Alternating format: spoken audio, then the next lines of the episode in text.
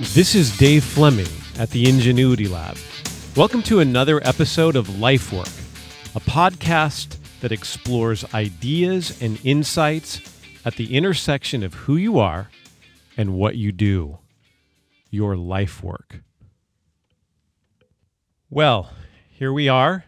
We're still in the midst and likely early on in a time of crisis. And uh, I am delighted that I have been able to transition the Ingenuity Lab, my office, and where I do most of my podcasting, to the back of my car in a dark garage. And that's where I'm sitting right now. Let's hear it for Ingenuity. It's not a bad studio, actually. And in fact, that is a nice segue to what I'd like to talk to you about today.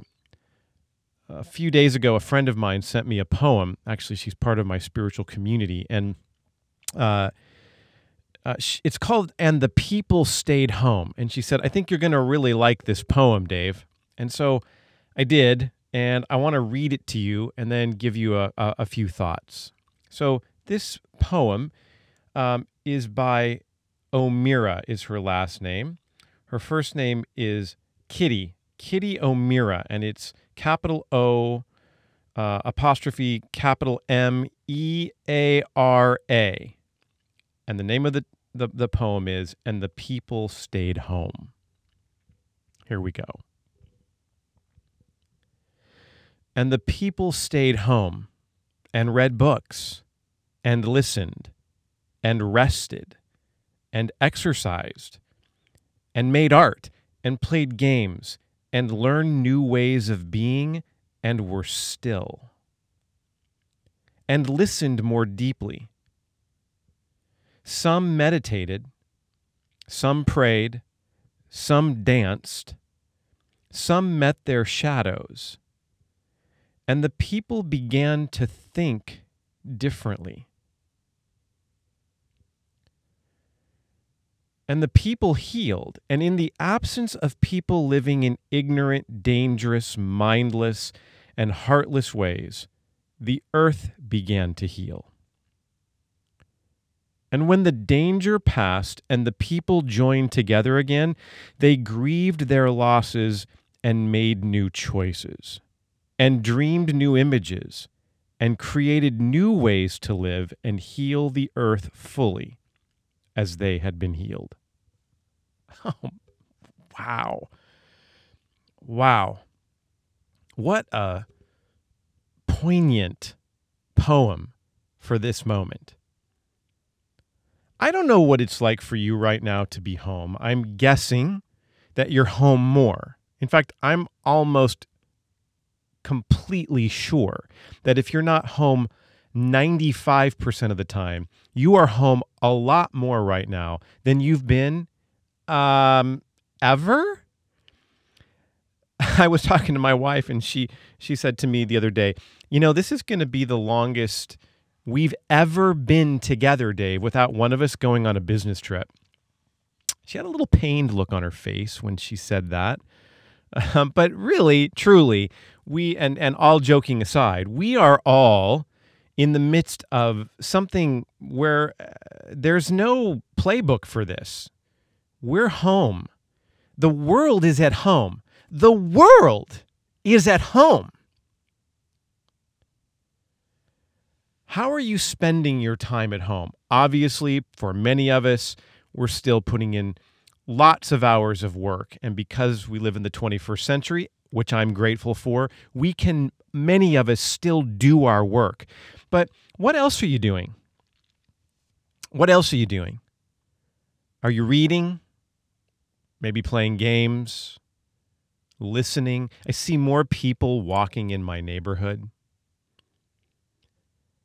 As we talked last time we were together for a podcast, can you turn isolation into solitude? This is an absolutely stunning moment. So much of us, so many of us, are home and, and mostly home. What if by being home, we could learn new ways of being? That when we're back together, could actually change how we live. And what if the earth could heal too? You know, I recently saw, and you should check this out for yourself. I, I believe I've had it confirmed that in Venice, the waterways are cleaner than they've been in 50 years because no one's going outside. Dolphins have actually been spotted in the canals where they usually don't swim. Now, you know, I understand that there need to be people moving about on boats in those canals. But what what a message. What a message that is for our world right now. What can we learn right now at home? What are you doing right now at home? And I think we're going to be here for a while. What can we do at home right now that can shift how we live and how we heal and how we treat each other and the world around us once we have, as O'Meara says, joined together again. Because that's coming. That's coming. For most of us, we're going to join together again. We're going to get through this. How can we use this time? How can we really take this time and squeeze the life out of it and learn new things and do things at home that make us more compassionate and more kind and more thoughtful and more strategic and more focused and things that are good for our life and our work. And the people stayed home and healed. We all need healing some of us physically. But the world needs healing from divisiveness and the, the crazy way we look for how we see the world differently instead of how we can see it uh, from a common place of humanity. And maybe this time is going to remind us, like others in history, that there is something bigger than our politics, than our religion, than our jobs, than our you fill in the blank. There is something bigger. It's our humanity, which we share. And and oh by the way, there's something way bigger than that. The world, the earth, the universe.